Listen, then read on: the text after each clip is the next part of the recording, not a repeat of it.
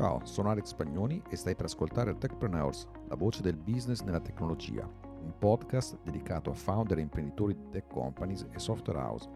Techpreneurs nasce dalla mia esperienza diretta come imprenditore tecnologico, consulente e fractional CTO e ha l'obiettivo di condividere strategie, tattiche e consigli pratici per gestire un business tech anche senza conoscenze tecnologiche.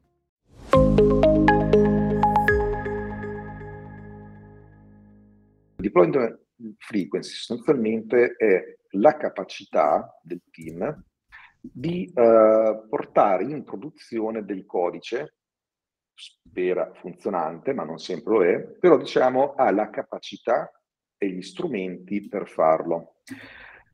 Qui l'obiettivo non è per forza quello di avere un team che è in grado di eh, portare in produzione più volte al minuto del codice, perché magari non ha neanche senso, magari non ci sono neanche così tante richieste upstream lato business per avere una frequenza così elevata.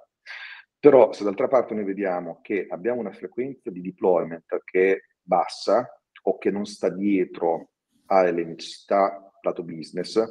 c'è qualcosa nel reparto tech da sistemare probabilmente. Ad esempio, il fatto di aver strutturato il codice in maniera tale da consentire di fare deploy frequenti, di aver utilizzato delle pratiche ingegneristiche che vanno in quella direzione, quindi essere aggiornati su delle tecniche, di usare anche degli strumenti moderni e di lavorare su qualcosa che magari anche inteso come un'architettura moderna, se coerente con quello che serve. Qui l'esempio è il monolite, no? Eh, monolite contro microservizi. Ora, non è detto che la soluzione siano i microservizi, perché sono tanti contesti in cui tutto sommato per assurdo anche il monolite è la soluzione giusta, no? Quindi dobbiamo capire qual è il punto giusto. Però è chiaro che se noi abbiamo una situazione tale per cui c'è un certo tipo di architettura che dipende dalle scelte prese dal team e queste scelte sono sbagliate, magari un'architettura che non consente in maniera fiduciosa di poter portare in produzione il codice, perché magari ad esempio non abbiamo i test, non abbiamo i test automatici. Allora questo qui già ti sei dato una risposta, è un elemento probabilmente da introdurre, perché se non avete i test è da capire innanzitutto per quale motivo non li avete, perché può essere per scelte di direzione aziendale, perché magari l'impresa non comprende perché bisogna investire del tempo in test, allora il problema sta sopra, oppure perché sono gli sviluppatori che non ci credono o non sono formati o non hanno voglia di farlo. In funzione di dove sta il problema si interviene, perché se ci fossero i test, allora vedrai che la frequenza di deployment inevitabilmente può assolutamente aumentare, perché a quel punto abbiamo creato l'infrastruttura della pipeline di sviluppo che consente di testare continuamente il, il codice, di evitare che vada in produzione il codice non testato, eccetera, eccetera. Quindi questo qui può essere un obiettivo che può essere dato al reparto tech. Guardate che fin quando noi non abbiamo una frequenza di deployment almeno giornaliera,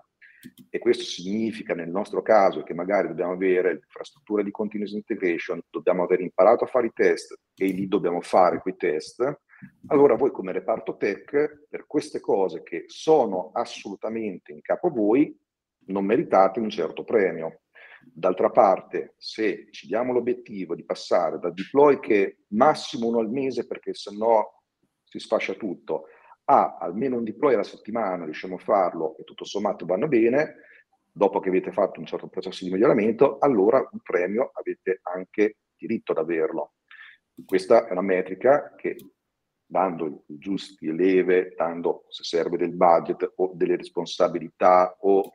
eh, acquistando dei corsi di formazione o quello che serve, in quel caso è molto più nelle mani del reparto tech. Quindi questo è un elemento che può essere sottoposto a misurazione e che dà un impatto positivo anche al resto dell'azienda, perché nel momento in cui il business è in grado di dire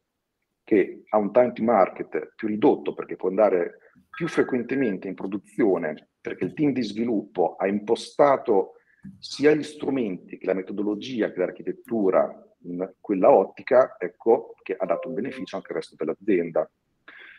Bisogna tenere traccia quindi qual è il tasso di fallimento di queste change,